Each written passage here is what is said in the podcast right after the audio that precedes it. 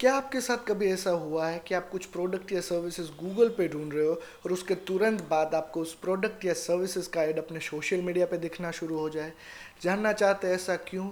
और क्या आप अपने बिज़नेस के एड्स इस तरह से चलाना चाहते हैं? तो जुड़े रहिए मेरे साथ। Hey guys, this is Sanket Andani engineer turn marketer content creator social media facilitator think tank and owner of social circuits. I am helping companies to achieve their business goals through digital marketing. Welcome to my show, Get Social with Sanket. Hey guys स्वागत है आप सभी का gate social with संकेत के दूसरे episode में और आज हम समझने वाले हैं कि रीटारगेटिंग क्या होता है लेकिन उससे पहले हम समझेंगे basic difference between search engine and social media see search engine में क्या होता है कि लोग गूगल में जाके अपनी क्वेरी या फिर अपनी रिक्वायरमेंट सर्च करते हैं।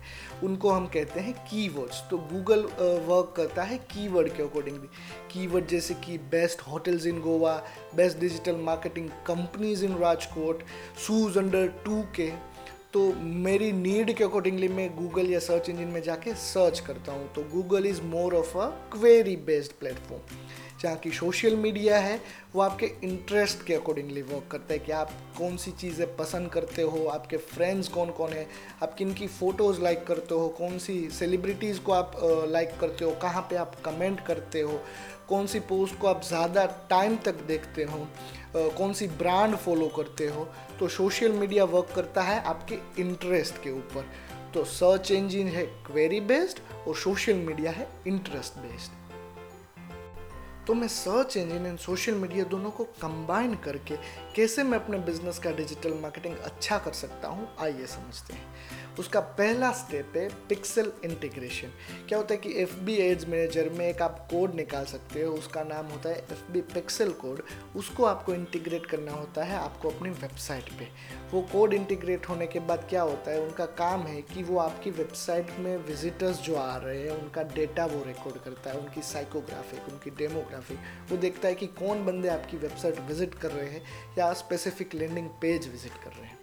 फिर दूसरा स्टेप होता है कस्टम ऑडियंस क्रिएशन जहाँ पे आपको एफबी में एड मैनेजर में आपको कस्टम ऑडियंस क्रिएट करनी होती है, जहाँ पे आप F B pixel as a data resource use करते हैं, जिनसे एफ़ बी देखता है कि किन बंदों ने आपकी website last ten days twenty days या थर्टी डेज़ में विज़िट किए वो पूरा कैलकुलेशन और पॉपुलेशन करके आपको बताता है कि इतने बंदे अवेलेबल है आपकी कस्टम ऑडियंस में।